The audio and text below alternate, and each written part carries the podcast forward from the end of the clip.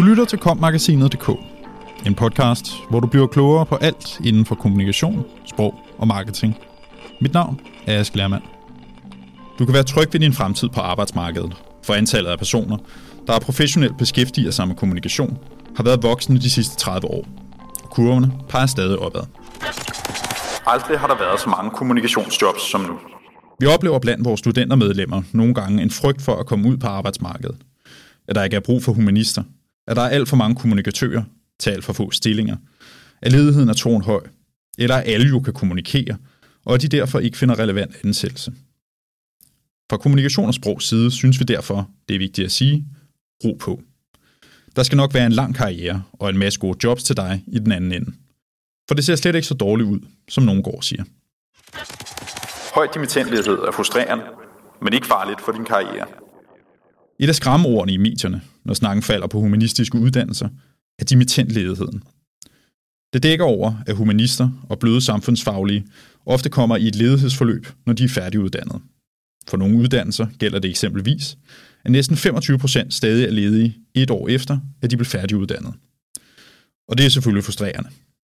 Det kan være svært at få foden indenfor som nyuddannet, fordi man er i konkurrence med mange erfarne kandidater med branchekendskab og kompetencer, man ikke har.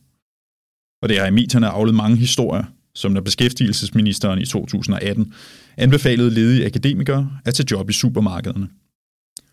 Men dimittentledigheden er kun et billede af ledigheden. En undersøgelse fra akademikerne og AE viser, at akademiske dimittenters ledighed falder til 14 procent et år efter dimission, og falder yderligere til 3,8 3-4 år efter dimissionen. Efter fem år på arbejdsmarkedet er ledigheden helt nede på 1,8 procent, hvad der normalt betragtes som minimumsledighed. Den viser også, at så godt som alle dimittenter finder relevant akademisk beskæftigelse inden for deres fagområder. Så det er altså ikke, fordi de bare tager til takke. Vi ser også i både vores medlemsregister og karrierearbejde, at vores nyuddannede medlemmer får stillinger og arbejdsopgaver, som matcher deres uddannelsesindhold. Hvis ikke efter en måned, så i hvert fald efter et par år. Dimittentledigheden er for mange en pukkel, man skal over. Men når det først er lykkedes, går det heldigvis hurtigt fremad. Og hvis du stadig er lidt bekymret for den pukkel, så brug den bekymring konstruktivt i din studietid. Et godt studiejob, et velskrevet speciale eller et virksomhedssamarbejde kan alle være billetten til fuldtidsjobbet. Arbejdsmarkedet for kommunikation har aldrig været større end nu. Ifølge Uddannelses- og Forskningsministeriet er der sket en 20-dobling af kommunikationsuddannede siden 1990. Fra under 200 til over 3.000 om året. Der er på mange måder tale om en ung faglighed og et arbejdsmarked, som har skabt sin helt egen niche over de seneste 30 år. Og det er på nuværende tidspunkt en af de humanistiske og samfundsvidenskabelige fagligheder, der bliver uddannet absolut flest indenfor. Men tallene viser også, at det har været for at imødekomme et stigende behov. Kommunikation er på både det private og offentlige arbejdsmarked tilsvarende steget. Antallet af personer, der professionelt beskæftiger sig med kommunikation, har været voksen de seneste 30 år. Og kurvene peger stadigvæk opad. Så intet tyder på, at arbejdsmarkedet for kommunikationsprofessionelle er på vej til at blive mættet. Nogle ender måske i stillinger, som ikke har titlen kommunikatør. Men når man kigger på arbejdsopgaverne, er det tydeligt, at kommunikationsfagligheden stadig er centrum, selvom titlen er en anden. Kommunikatører er på forkant med udviklingen. I kommunikation og sprog holder vi tæt øje med fagligheden for vores medlemmer. Hvilke arbejdsopgaver de laver, hvor mange opgaver de løser, hvilken udvikling der sker på arbejdsmarkedet, deres løn og meget andet. Og billedet er tydeligt. Kommunikatørers faglighed er bred og i konstant udvikling.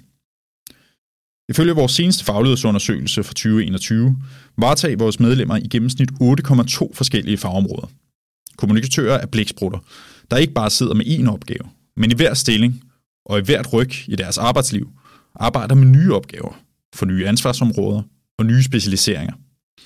Hvor man som kommunikatør før i tiden måske sad med tekstforfatning og presse, kan en gennemsnitlig kommunikatør i dag sidde med både tekstproduktion, oversættelse, branding, videoproduktion, infografik, event management, marketing, social media management og web i samme stilling. Og selvom det kan lyde overvældende, er det netop denne bredde og tværfaglighed, som gør kommunikatører så attraktive i mange virksomheder. Kommunikatører er også på forkant med den faglige udvikling.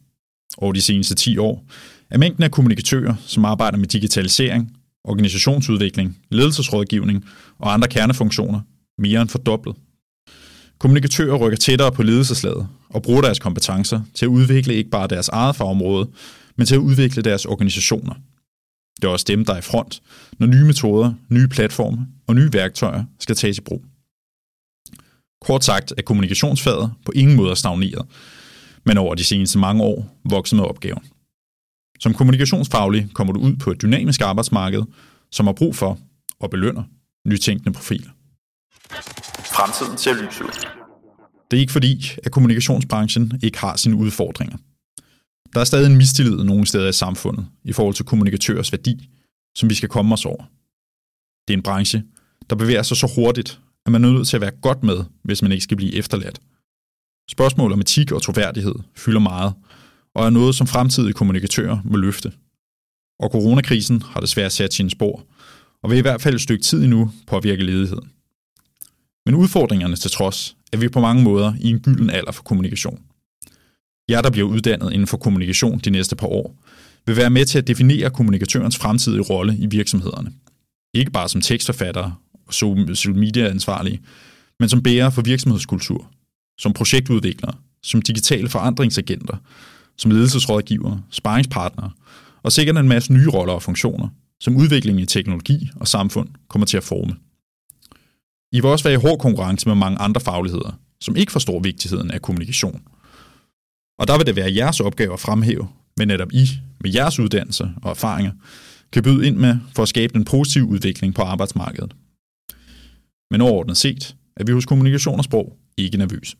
Vi ser en lys fremtid for kommunikationsfaget. Du lyttede til kommagasinet.dk. Podcasten til dig, som elsker kommunikation, sprog og marketing.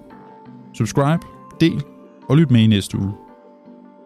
Podcasten er indtalt af Anne Nim og Ask Lermand, produceret af Mark Justusen Pedersen og udgivet af Kommunikation og Sprog.